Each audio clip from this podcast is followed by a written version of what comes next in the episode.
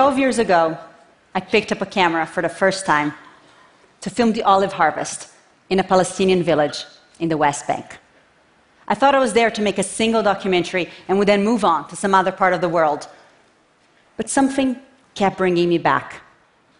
Now, usually when international audiences hear about that part of the world, they often just want that conflict to go away.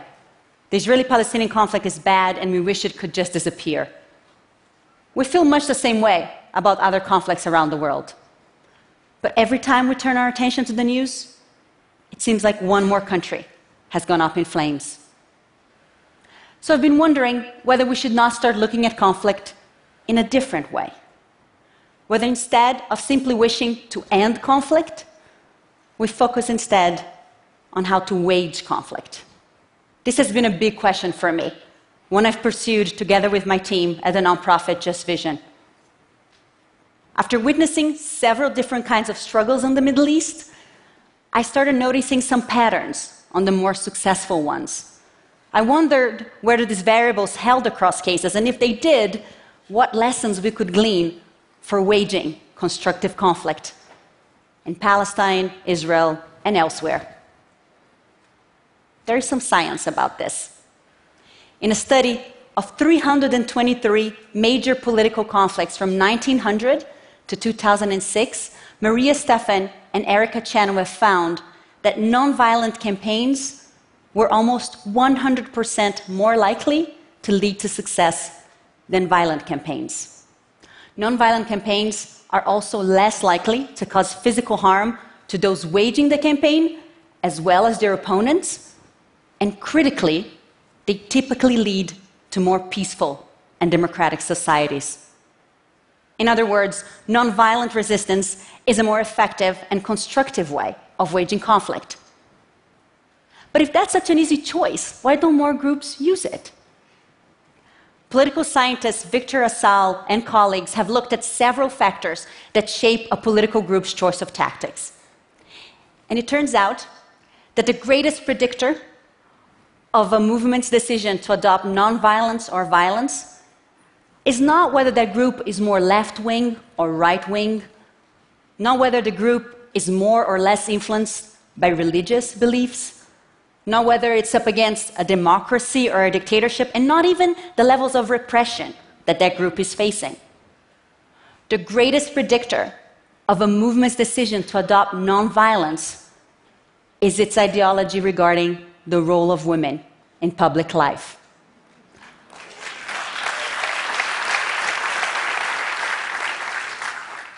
When a movement includes in its discourse language around gender equality, it increases dramatically the chances it will adopt nonviolence and thus the likelihood it will succeed. The research squared up with my own documentation of political organizing in Israel and Palestine. I've noticed that movements which welcome women into leadership positions, such as the one I documented in a village called Budrus, were much more likely to achieve their goals. This village was under a real threat of being wiped off the map when Israel started building the separation barrier. The proposed route would require the destruction of this community's olive groves, their cemeteries, and would ultimately enclose the village from all sides. Through inspired local leadership, they launched a nonviolent resistance campaign to stop that from happening. The odds were massively stacked against them. But they had a secret weapon. A 15 year old girl who courageously jumped in front of a bulldozer which was about to uproot an olive tree, stopping it. In that moment, the community of Budrus realized what was possible if they welcomed and encouraged women to participate in public life. And so it was that the women of Budrus went to the front lines day after day, using their creativity and acumen to overcome multiple obstacles they faced in a 10 month unarmed struggle. And as you can probably tell at this point, they win at the end. The separation barrier was changed completely to the internationally recognized Green Line, and the women of Budrus came to be known across the West Bank for their indomitable energy. Thank you. I want to pause for a second, which you helped me do, because I do want to tackle two very serious misunderstandings that could happen at this point. The first one is that I don't believe women are inherently or essentially more peaceful than men. But I do believe that in today's world, women experience power differently. Having had to navigate being in the less powerful position in multiple aspects of their life, women are often more adept at how to surreptitiously pressure for change against large, powerful actors. The term manipulative, often charged against women in a derogatory way, reflects a reality in which women have often had to find ways other than direct confrontation to achieve their goals. And finding alternatives to direct confrontation is at the core of nonviolent resistance. Now to the second potential misunderstanding. I've been talking a lot about my experiences in the Middle East, and some of you might be thinking now that the solution then is for us to educate Muslim and Arab societies to be more inclusive of their women. If we were to do that, they would be more successful. They do not need this kind of help. Women have been part of the most influential movements coming out of the Middle East, but they tend to be invisible to the international community. Our cameras are largely focused on the men who often end up involved in the more confrontational scenes that we find so irresistible in our news cycle. And we end up with a narrative that not only erases women from the struggles in the region, but often misrepresents the struggles themselves. In the late 1980s, an uprising started in Gaza and quickly spread to the West Bank and East Jerusalem. It came to be known as the First Intifada, and people who have any visual memory of it generally conjure up something like this Palestinian men throwing rocks at Israeli tanks. The news coverage at the time made it seem like stones, Molotov cocktails, and burning tires were the only activities taking place in the Intifada.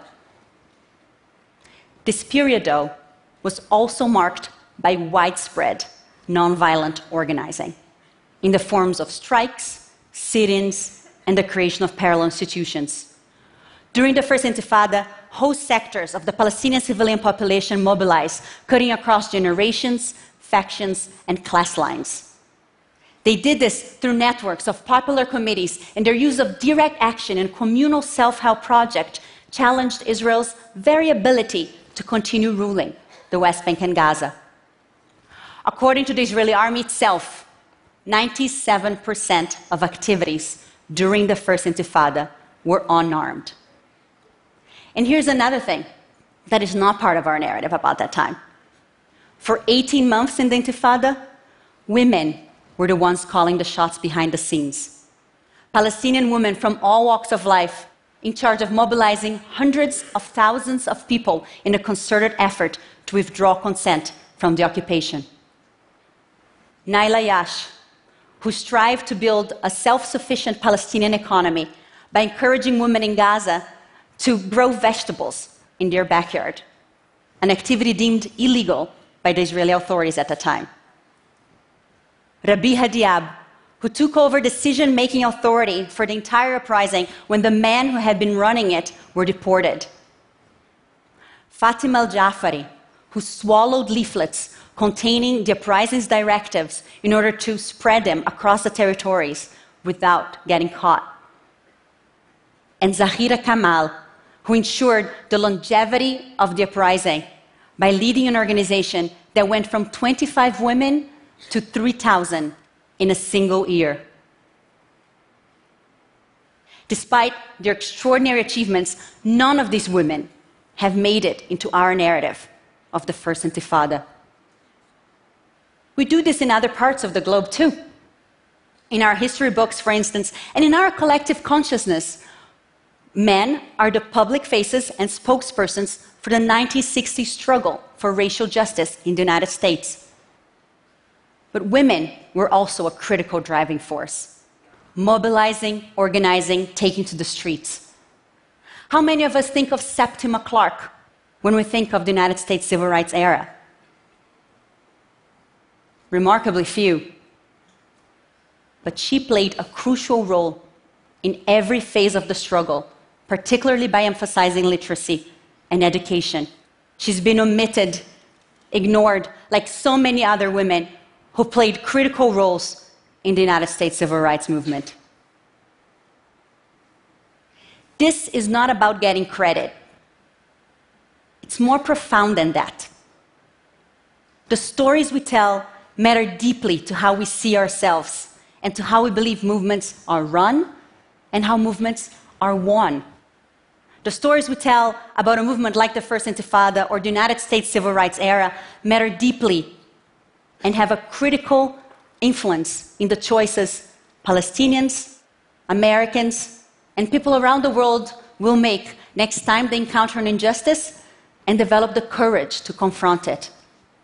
If we do not lift up the women who played critical roles in these struggles, we fail to offer up role models to future generations.